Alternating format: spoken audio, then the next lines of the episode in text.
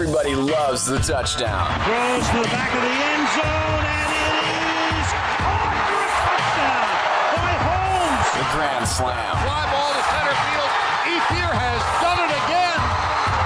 It's a grand slam. The buzzer beater. Gets it to LeBron for three for the win. But how did those players get to that moment? And who built the venue and signed the contracts? Each week we dig into the business side of sports and give you the answers. This is Sports Business Radio. Now, from our studios in Portland, Oregon with Sports Business Radio, here's your host, Brian Berger. Well, thanks for checking out the only show in the country dedicated to covering the business side of sports. Glad you could join us this week. In our next segment, it's the Sports Business Radio headlines of the week. Some doozies. The NHL has a new TV deal. Who's that with? We'll tell you. The Dodgers have been taken over by Major League Baseball. An ugly situation for them. We'll talk about that. Coming up in headlines next. In segment three, Tom Ziller, he's with SactownRoyalty.com. We're going to discuss the economics of a Kings relocation to Anaheim. There are several people in favor of this, and there are several people who don't want this to happen. How does this all break down? We'll talk about that with Tom Ziller coming up in segment three. Then in segment four, one of my favorite people, Rick Bucher, ESPN's NBA senior reporter, will join us to talk about the NBA playoffs, everything going on in the NBA. Of course, the collective bargaining agreement expires about a month from now. We'll talk about that with Rick Bucher from ESPN coming up in segment four. A Couple of notes. Visit my sports business blog. Download the SBR podcast on demand. Just go to sportsbusinessradio.com. You can become our Facebook friend or follow me on Twitter. Find those icons on the front page of sportsbusinessradio.com. I'm on Twitter at SB Radio. If you post a review to our iTunes podcast. We would greatly appreciate it. Uh, Brian Griggs, NBA playoffs. Uh, it's been fun to watch so far. Living up to all the hype, I've uh, enjoyed it. Some great series going on. It's it's always fun. I love this time of year. And I get to take my daughter to her first ever NBA playoff game this weekend here in Portland, so very excited about that. All right, headlines coming up next. You're listening to Sports Business Radio. This is SBR. Back with more after this. Magic, magic, magic. Magic, magic, magic. Magic, magic, magic. Will blow your mind. Pick a verse, any verse, I hypnotize you with every line. I'll need a volunteer. How about you with the eyes? Come on down to the front, stand right Sports Business Radio talks to the people who call the shots in the world of sports. Brian Berger goes one on one with the biggest names. My guest is David Stern. He's the commissioner of the NBA. It is always a pleasure, Brian. Bill Hancock, he's the executive director of the Bowl Championship Series. I'm happy to be here. Thanks for having me. Dallas Mavericks owner Mark Cuban. Mark, thanks for joining me. My pleasure. My guest is Mickey Loomis. He's the executive vice president and general manager of the world champion New Orleans Saints. Pleasure to be with you guys. Mr. Allen, thanks for joining me. Thank you. My guest is Mark Emmert. He's the president of the NCAA. Oh, happy to join you. My pleasure. My guest is Erik Spoelstra. He's the head coach of the Miami Heat. Brian, appreciate it. Glad to, glad to be on the show. Mr. Nicholas, it's an honor to have you on Sports Business Radio. Thanks for joining us. My pleasure, Brian. Visit sportsbusinessradio.com. And subscribe to our free iTunes podcast. Follow us on Facebook and Twitter. And stay connected to the business side of sports. Only with Sports Business Radio. It's time, baby. Special news bulletin.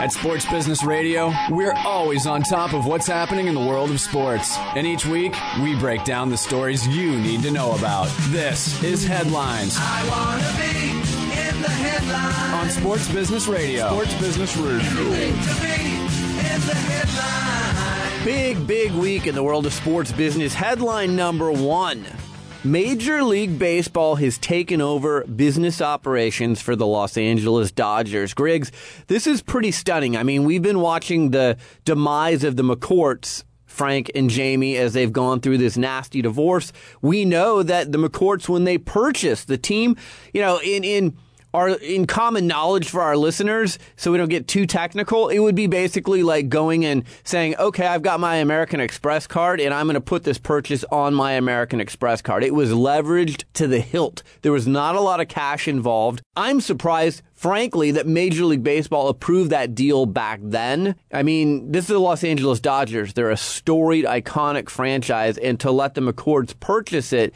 you know, there must have been lots of promises made that Major League Baseball thought would be followed through on. In the end, it hasn't happened. We've seen that the team hasn't been able to make payroll.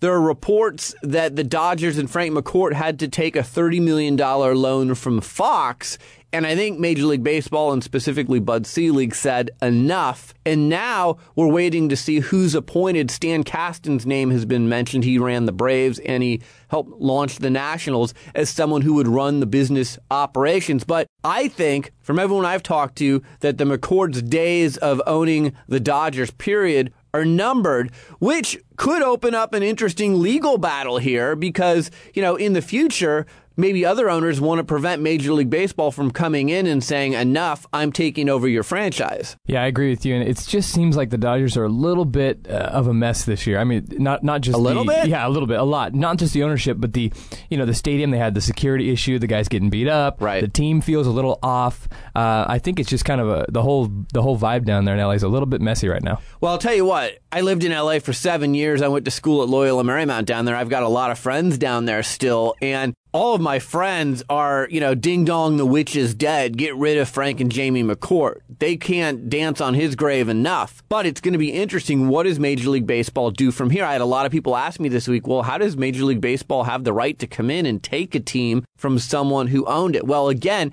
I think he's leveraged it so much, and there's got to be some legality or clause in place that says if you default on payroll or if you default on, you know, these numbers that it's allowing someone like Major League Baseball to come in and take the team. So we'll keep our eyes on that story. Our next headline, big, big TV contract for the NHL. So that deal was up. A lot of people, like myself, thought maybe the NHL would go to ESPN, who they were with before they were with NBC and Versus, but no, that wasn't the case. They re-signed with NBC and with Versus, and this is a 10-year, $2 billion deal, which is the biggest deal by far that the NHL has ever gotten for their TV contract. It's going to work out, Griggs, to be about $6.6 million per team annually during the life of the deal. So this is money that is certainly going to help breathe some financial life into several of the NHL franchises. And, uh,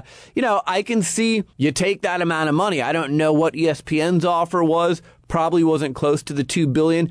The challenge is going to be, you know, can you grow your viewership on Versus still because not nearly as many people watch Versus as they do ESPN. Yeah, it'll be interesting to see how many games and how much stuff they put on NBC because I think they're going to get more people to watch on NBC. Um, I like NBC's coverage of the NHL. I think they do a good job. Versus is, is getting better, um, and like you said, it's, it'll be interesting to see how much Versus takes, how much NBC takes, and what what it all plays out to be. All right, our last headline of the week: the NFL schedule is out. Uh, Saints Packers September 8th, if the season starts on time, is going to be the NBC game featuring the last two Super Bowl champions. Here's something that's interesting. It was reported by ESPN's Adam Schefter this week. The schedule leaves open the possibility that there could be no games the first three scheduled weeks, and all 16 regular season games could still be played. So every game in week three has teams which share the same bye week later in the season. So that means teams could make up that week's games on what was originally scheduled to be their bye.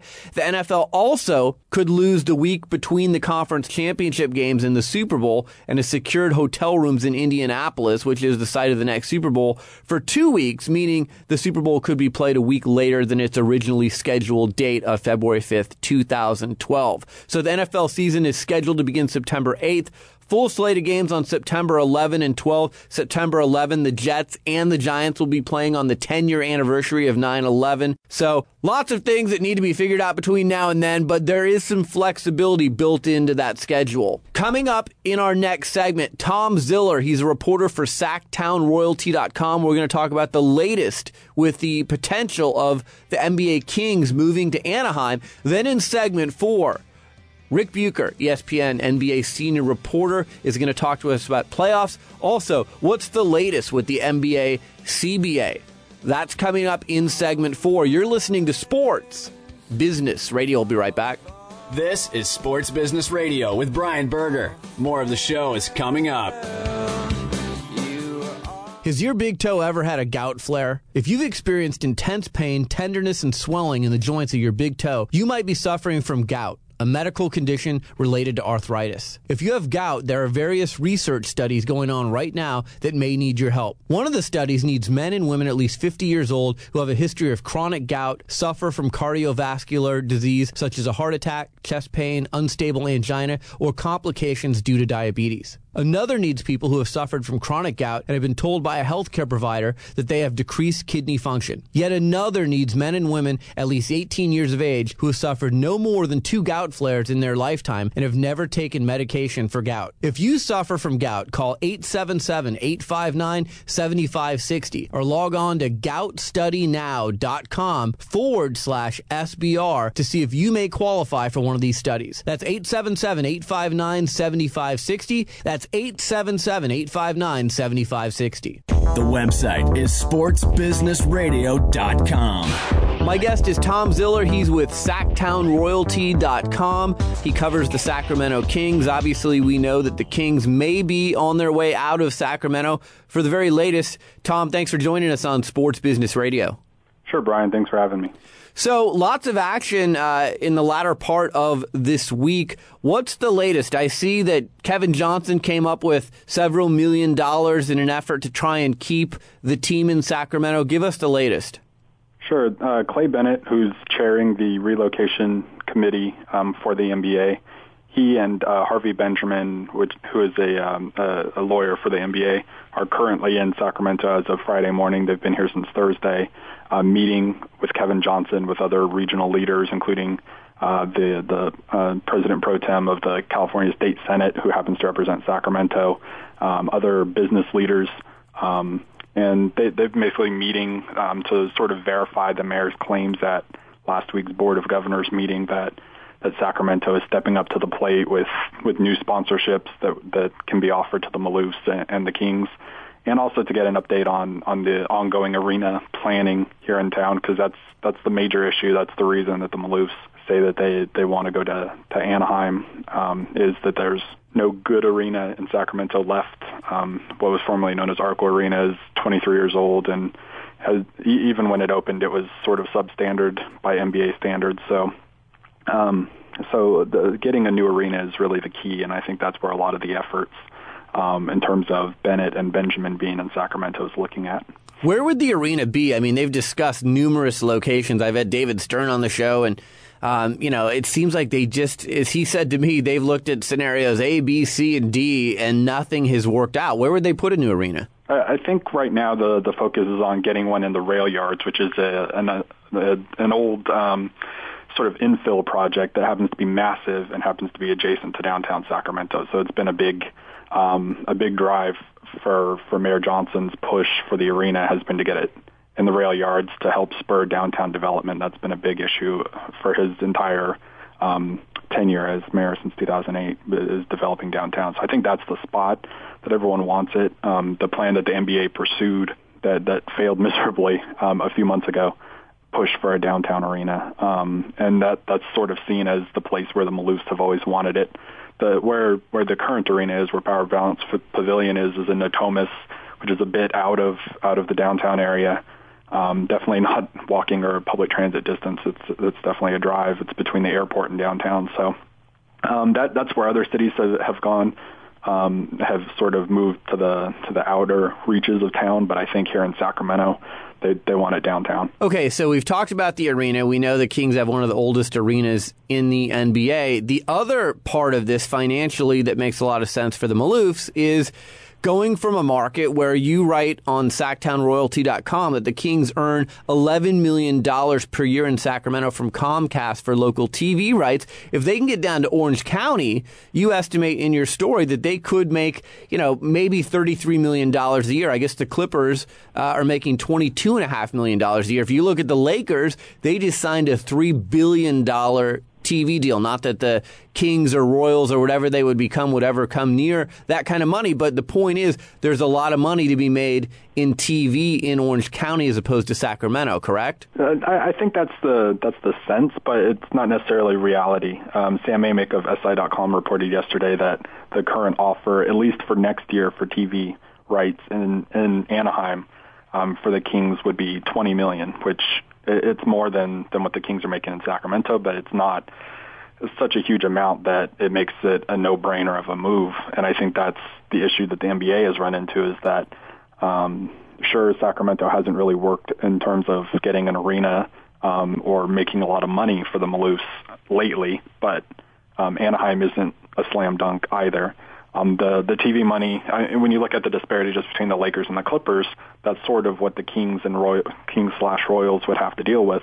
They're not going to jump in and be the Lakers. They're not good. First of all, they don't have the the history or the star power down there. They don't have a natural audience or a grassroots movement in Anaheim to get a team. So then they're going to be looking more like the Clippers, and they don't have Blake Griffin.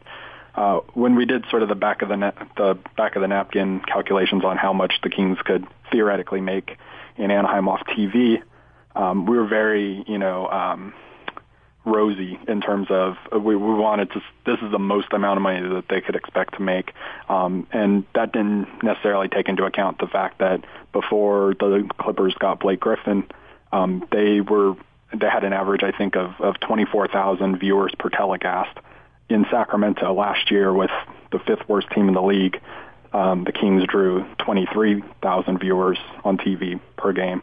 So it's not a huge audience boost considering all the other options that, that LA sports fans have, considering that the Lakers, you know, draw 50 or sorry, 500,000 plus um, viewers per game. So um, it, it's not a slam dunk in Anaheim, and that that's what I think. The the TV revenue was always seen as sort of a holy grail for the Kings, but it's looking like it, it's not going to be the payoff that they expected.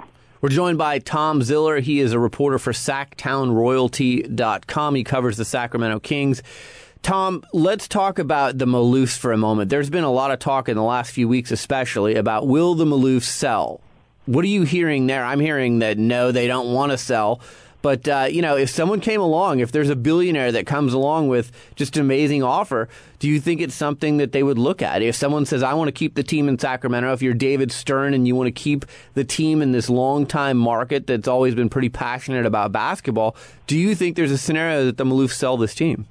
I think they would have to essentially be forced, whether that's forced by the NBA um, or if that's forced by circumstance. Um, that remains to be seen. But I, I think if the team does stay in Sacramento, they have an uphill battle in terms of of having a successful product next year. They've said for for the last couple years that they're waiting on this new collective bargaining agreement to to make their big play in free agency and the trades in the trade market. So um, it's coming up. They they have more cap space than any other team in the NBA this summer. Um, so no matter where that that cap line ends up after the CBA is signed, um, they're going to have a lot of money to spend.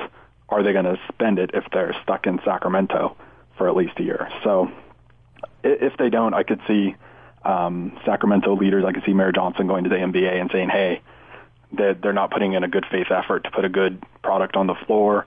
um, so that we can, you know, continue to build community support for a new arena. I could see the NBA at that point saying, you know what, if you guys can't afford to run the team, you, need to sell it to someone who will. There's someone in place, Ron Burkle, who has said um, that that he's willing to buy the team and keep it in Sacramento. Um, he's worth a lot of money. He sort of bailed out the um, Pittsburgh Penguins and helped Mario Lemieux uh, keep that team in Pittsburgh, um, and he looks like he wants to do the same in Sacramento. So at that point, um, I think the NBA has a real interest in, in pushing the Maloofs out if if they don't want to uh, play along.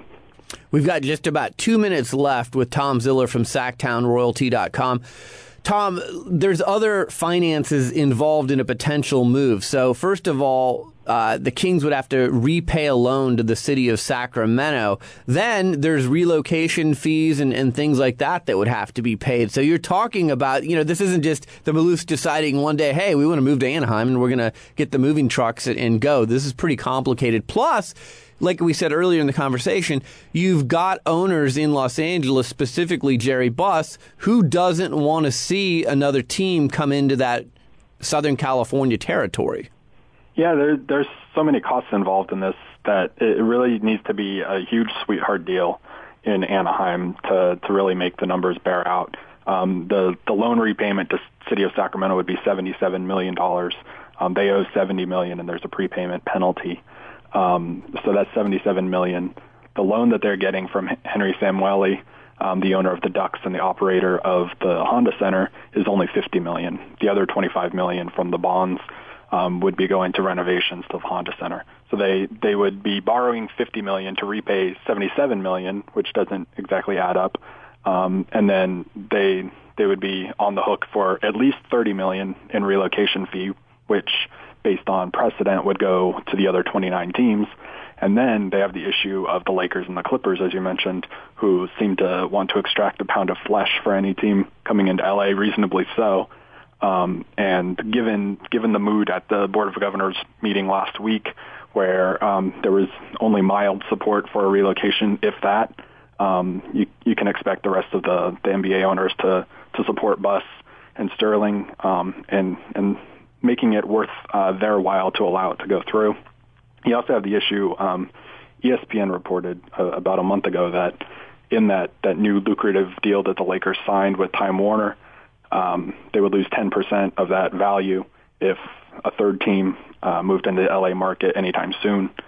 So you're looking at if it's a, a three-year, um, twenty billion dollar deal, as was originally reported. That's you know 300 million dollars. Um, if it's um, a five billion, 25 year deal, as Sam Amick has recently reported, that's 500 million dollars.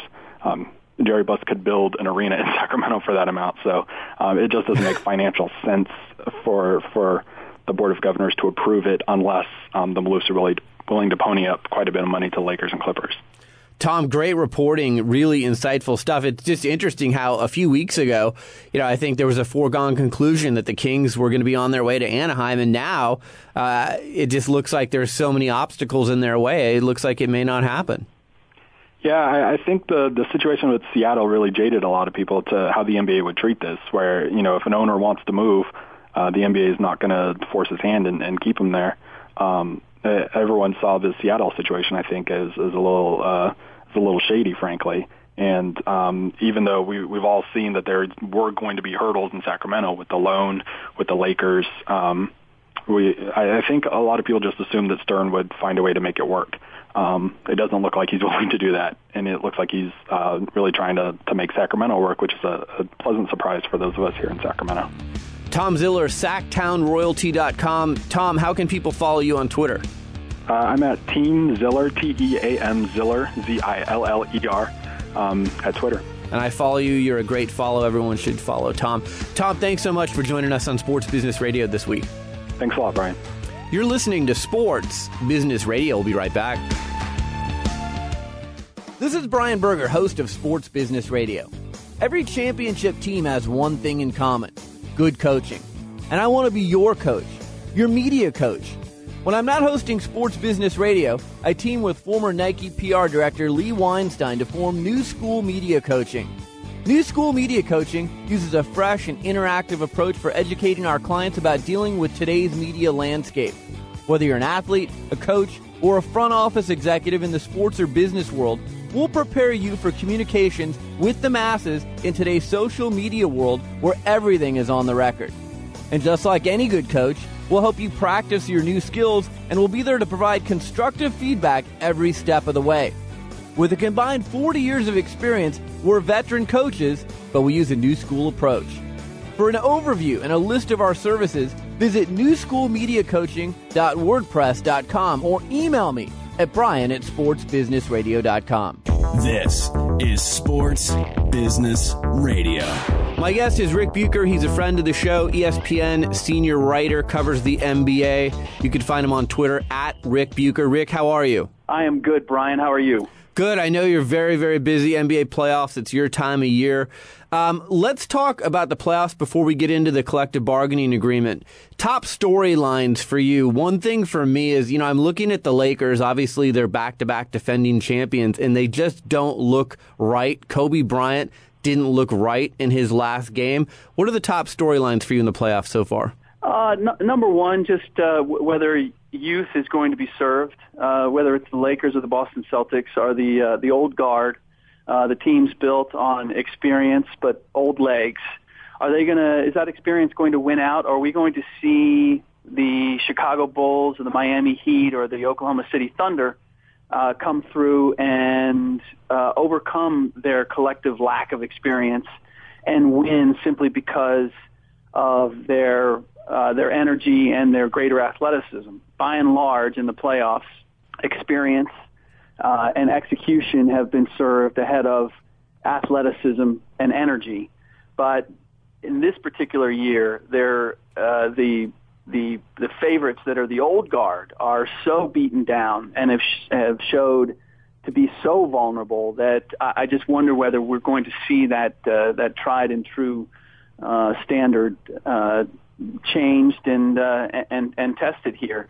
Um, and and then the other part is still just you know the the the, the year long uh, experiment that has been the Miami Heat. Um, they have not always looked good um, throughout the course of the season. Um, they're not built like a, a traditional uh, championship team, but uh, because of the vulnerability of of so many of these teams, I just wonder whether uh, the objective of uh, LeBron and Dwyane Wade and Chris Bosh coming together, whether that could actually be realized this year.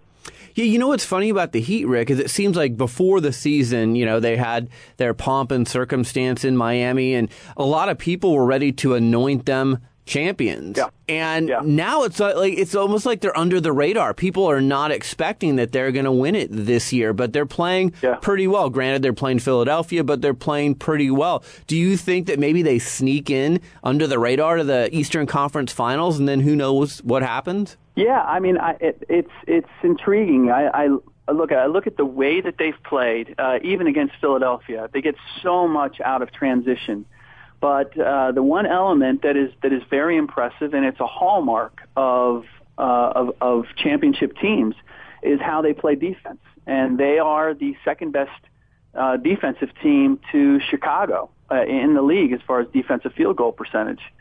And when you look at uh, the ability to go to a LeBron James or a Dwyane Wade in terms of scoring, uh, I, I just I, I see the potential. They they don't have the depth. Uh, they they still have a lot of holes. But I look around and quite honestly, I, you know, every team has holes. Uh, you know, the one the one team that uh, in, in that I still believe can play a lot better is uh, uh, are the Lakers. I, I believe that we haven't seen their best. I believe that you know this is just a byproduct of them going to uh, a fourth straight finals, uh, knowing that they are trying to get to a fourth straight finals, and that's just a physical beatdown, beatdown, a mental beatdown that nobody in the modern era has done. So I don't expect that we are going to see their best until they absolutely have to give it because they just they don't have any extra energy to expend. Yeah, some that people aren't bringing up with the Lakers is think of their schedule the last few years. So they've played in the finals, so they're playing deep into the season, and then you've got their two best players, Kobe and Pau Gasol, who played in the Olympics a few years ago, and they've played you know extended periods of time. They've got a lot of mileage on those tires, so to speak. Absolutely, and Lamar Odom did it last summer. Although for Lamar, I honestly believe that the experience for him was was was a positive one. It's one of one of the reasons he was the sixth man of the year. But uh, w- without question, um, you know, Kobe has been has been playing year round, and he's clearly not the same player anymore. And so I, I see more than ever um, when when Andrew Bynum is a force, offensively and defensively, and this to me is the is the great hope. The way I saw him play in Game Two against the Hornets, uh, he was he was poised, he was aggressive, uh, he, he he did not look like uh, he was having any knee issues. When he is that lively, uh, he makes up for a multitude of sins. Uh, he can deliver the kind of energy that they're missing from these other guys. So um, that that is where uh, that's the hole card for for the Los Angeles Lakers. And and I I will say this: I do under I, what I what I respect about Kobe at this point is that he understands where he's at and he's trying to utilize these other pieces. Uh, a lot of people bring up the statistics that uh, you know that when he takes I don't know what it is 20 plus shots or whatever it is that uh, when he dominates the offense that uh, that they they don't win as often and they're not as good. Well, yes, um, but then people immediately make the presumption that that's because well Kobe's just being selfish. No, Kobe does that when Pau Gasol and Lamar Odom and those other pieces are not aggressive. He's not going to sit around and wait. He'll he'll take over if nobody else is uh, is, being aggressive. But if those guys are are attacking and they are they are being aggressive, he's more than happy to give up the ball and share it at this point because he knows he knows he has a long road a, a, ahead of him. And I, I just I remember talking to him after Game Seven of the NBA Finals last year. He's and and we he said, "Can we sit down and do this?" And he's never he's never asked to do that. And uh, I was doing an interview for for uh, ESPN Radio, and we sat down, and I said, "You you look exhausted." He goes, "I've never been this tired in my life." Wow. Uh, which says a lot when you think about uh, the training that Kobe Bryant has put into the game. We're joined by ESPN's NBA senior reporter Rick Bucher. Rick, playoffs are all well and good. It's been a tremendous year on the court. TV ratings up big time. Um, business is good for the NBA, but as we all know, the collective bargaining agreement is soon to be expiring. I'm not encouraged by what I continue to hear. I know you're close to the conversations as well. We know that, you know, the BRI, the basketball related income needs to be adjusted. We know the owners want the players to take a big pay cut. The number that had been out there previously, $800 million across the board. The owners have said this economic model does not work for us going forward. What are you hearing? Do you still think we're going to have a work stoppage? Oh, there's no uh, there's no question we're going to have a work stoppage. Just a question of uh, are we going to miss games and how many games are we going to miss? Technically, if we don't have a deal in place uh, by July 1st, that, uh, then then a lockout begins. And once that lockout begins, they they don't get back to negotiating until September. Uh, and then if they don't get something done uh, in in the first couple of weeks of September, then we're more than likely to miss games. The the owners, uh, the the essence of it is that the owners are asking for such drastic cuts, for just such drastic changes. I mean, to the point where the the top guaranteed salary would be eleven million dollars a year. That's that's more than uh, that's less than half of, of what guys are getting as guarantees now. Uh, they want to roll back 30% of existing contracts. I just don't see any way, shape, or form that the that the players uh, agree to a deal that severe until they start missing paychecks, until they suddenly realize, wow, they're they're really not going to budge. They're going to ask for this or maybe something worse, and that doesn't happen until November 15th. So. I, I just I find it very uh, I find it highly highly unlikely that uh, the players are not going to come to terms with the new economic reality uh, until it starts hitting them in the pocketbook and they literally are looking at it and saying, "Wow, I'm, I'm losing money now, money that I may never get back." And the owners are more than willing to miss this entire year. They can afford it, but I certainly can't. Rick, we've seen the NFL Players Union use the tactic of decertifying. Do you Yeah. see any scenario where Billy Hunter and the NBA Players Association says, you know what, seems like it worked for the NFL players. It's really our only option. I mean, I don't think the players have any leverage at all. Do you think that the players go, you know what, we're going the NFL path and we're going to decertify? I, I don't I don't see uh, I don't see that as a uh, as a realistic possibility because the um, the difference between the NFL and the NBA is that the NFL they get all the money up front. Uh, it's all they have contracts, but the only guaranteed part is the bonuses. Um, for the NBA to decertify it means all the existing guaranteed money goes away, and uh, never mind the LeBron Jameses and the Chris Bosches and, and the Dwyane Wades and uh, and the Kobe Bryants who have you know would be losing uh, hundreds of millions of dollars that are guaranteed now. But those mid-range guys, the guys that are you know have guaranteed contracts uh, of 30 million or so, they'll never they, they're they're giving all that up uh, with the the very good likelihood that they never see it again. I just I don't see guys willing to to to throw all that into the pot uh, to gain leverage collectively. Uh, that's the big difference. The NFL, the guys who who who who uh, the players have the money that they were going to get by and large. They know that their their contracts are uh, written in, in watercolor essentially because they're not guaranteed. Uh, that that's the big difference. We've got just a few minutes left with Rick Bucher. Rick, last time around when there was a collective bargaining agreement, there was a provision put in place called the amnesty provision. And what it Yep. did was it gave the owners the ability to pay one player on their team, pay the contract in full, but that contract came off of the salary cap to allow the team to have future flexibility. Do you see uh, a scenario where the amnesty provision comes back into play during these CBA negotiations?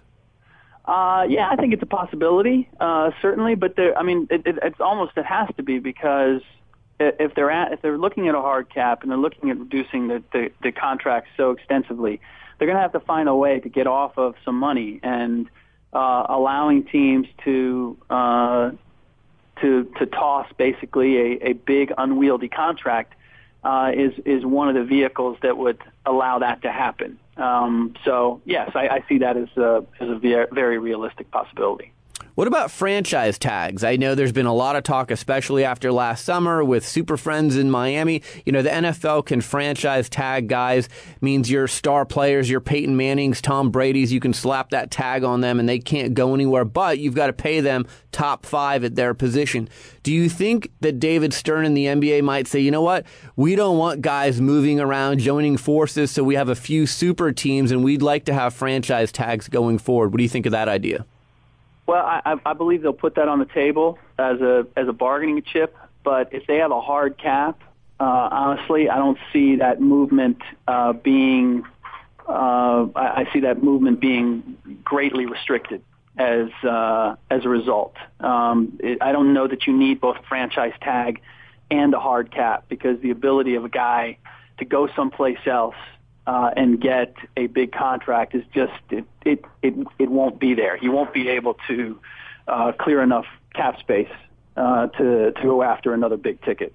Explain to our audience about the hard cap. I mean, you know, we're at a certain level right now, and the owners want to have a hard cap. Explain to people just what that means, because it would drastically affect how owners are able to sign players going forward. Well, essentially, it means you have X uh, amount of money to spend uh, on your salaries, and you don't have any ability to go over that. So, uh, if it's fifty million, you have fifty million dollars to spend. Um, right now, there are vehicles where you have the bird exception and uh, the mid-level exception. Uh, you have various ways in which you can sign players uh, and uh, and go over what is what is considered the salary cap and retain guys. Well, in this instance, um, you you would not be able to do that. Uh, you would not be able to trade and, and acquire guys and take more money on. Um, it would be essentially because even teams that are over the cap now, they can trade dollar for dollar and they can add pieces. Well, this would be look, this is the amount of money you have to spend, and uh, and and there's no going over it. So if you've already spent forty five million dollars, uh, you have five million dollars to add another player. You can't do something to change that. So you look at a team like Miami that has all this money tied up in LeBron, Dwyane Wade, and Chris Bosh. I mean, by that logic, either they're going to have to have a lot of minimum guys, or one of those guys has to go. No, that's exactly right, and that's uh, that. That is the the one crux of this that I'm not clear on yet is exactly how the owners are going to implement this. Are they going to grandfather things in? Um, but they're also talking about reducing everybody's salary by 30%, existing contracts. Uh, so, but ultimately, yeah, I would I would expect, you know, very likely uh, that um, some of the teams that have uh, three superstars, um, in in the case of Miami for long-term contracts, they would probably be forced to move one of those guys uh, to to reduce their salary. Interesting. Last question. I know that you're based in the Bay Area, probably watching the Kings situation. You know, I could say a million things about that situation, but the thing that has caught my attention more than anything is how ironic is it that Clay Bennett, who moved the Sonics out of Seattle to Oklahoma City, is the chair of the relocation committee. I just found that very humorous. Yeah, well, he knows how to do it. I mean, yeah, he does. well, I mean, just from that fact alone, you've got to think that. I mean, he's coming in with a, a, a roadmap for the Maloofs or for anyone who wants to move their team, and he's the chair of the relocation committee. Yeah, well, uh, it, look, he, he knows the. I mean, realistically, this is a business proposition, and how do you make uh, how do you make this work for the league? I mean, we I, I believe the public perception is, you know, how would you have the the, the fox who uh, uh, fox guard the chicken house? But that's that's not the way. That's not the way. The, the the reality is the chicken house. The NBA owns the chicken house.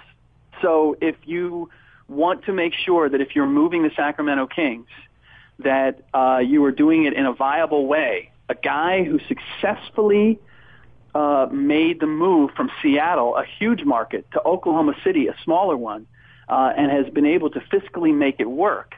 I, would say, quite honestly, uh, from a business standpoint, that is the guy you would want running, running it because he's going to know how you do it and do it uh, to financial success. And that's really what this is about. I know there's a lot of other emotion in it uh, as far as uh, fans and public are concerned. The NBA doesn't look at it that way. They look at it as a business. I know it's a fluid situation, but what are you hearing about the Kings? Do you think they're going to get to Anaheim, or do you think there's going to be enough opposition from other owners, specifically the owners in Los Angeles, to prevent them from making that move? I don't see the Maloof selling the team, and I could see potentially them staying in Sacramento one more year. Uh, you know, giving giving the the Kings and the city of Sacramento uh, another another year to try to figure something else out, but look, they've been they've been banging on this thing for uh, several years now. I just don't know that the uh, the demographic uh, and the financial situation there uh, makes it viable. So uh, if if uh, Anaheim is a completely different market from LA, really has to do with the TV rights uh, and the Lakers and what they would lose. But that kind of stuff can be worked out. And uh, and so okay, maybe it's not Anaheim, but I just I don't see a financial model in Sacramento. They have not been able to find a solution. And short of the Maloof selling the team, which they say they are not going to do, I just don't see a way in which they make it work in Sacramento. It is an interesting time in the NBA. Rick Bucher, ESPN's NBA senior reporter. Find him on Twitter at Rick Bucher. Rick, always great to catch up with you. Thanks so much for making the time. You got it, Brian. You're listening to Sports Business Radio. We'll be right back.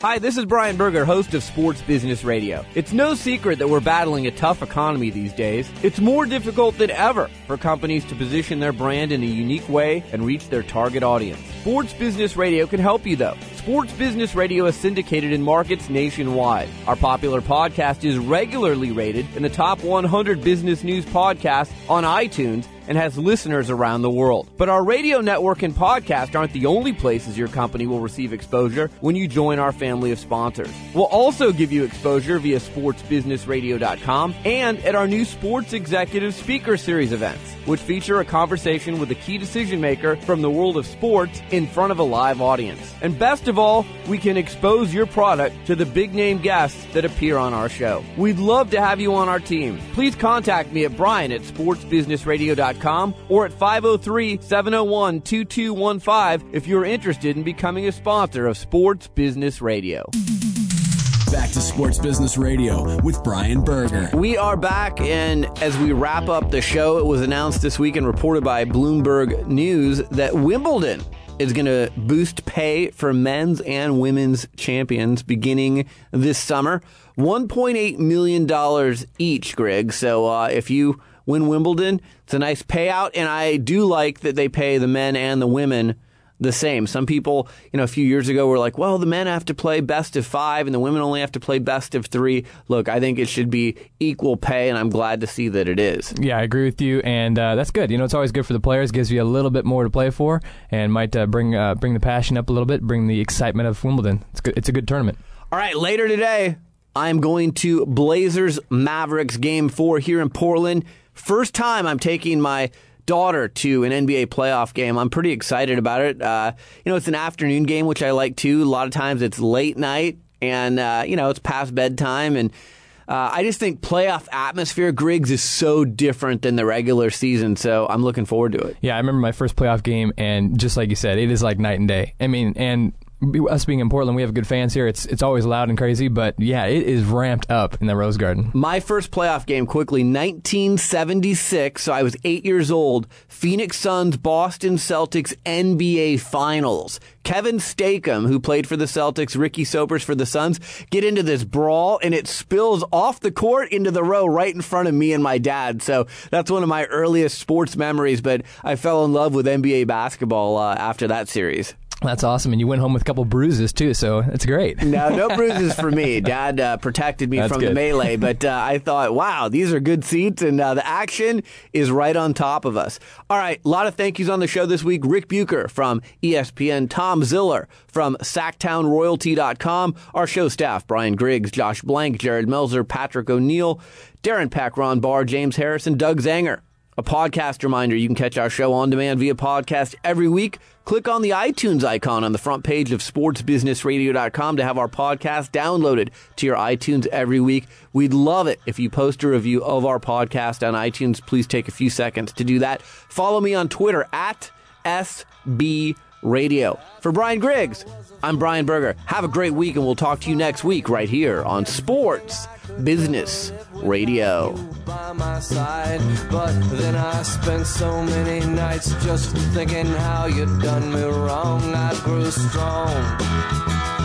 I learned how to get along, and so you're back from outer space. I just walked in to find you here without that look upon your face. I should have changed my fucking lock. Has your big toe ever had a gout flare? If you've experienced intense pain, tenderness, and swelling in the joints of your big toe, you might be suffering from gout. A medical condition related to arthritis. If you have gout, there are various research studies going on right now that may need your help. One of the studies needs men and women at least 50 years old who have a history of chronic gout, suffer from cardiovascular disease such as a heart attack, chest pain, unstable angina, or complications due to diabetes. Another needs people who have suffered from chronic gout and have been told by a healthcare provider that they have decreased kidney function. Yet another needs men and women at least 18 years of age who have suffered no more than two gout flares in their lifetime and have never taken medication for gout. If you suffer from gout, call 877-859-7560 or log on to goutstudynow.com forward slash SBR to see if you may qualify for one of these studies. That's 877-859-7560. That's 877-859-7560.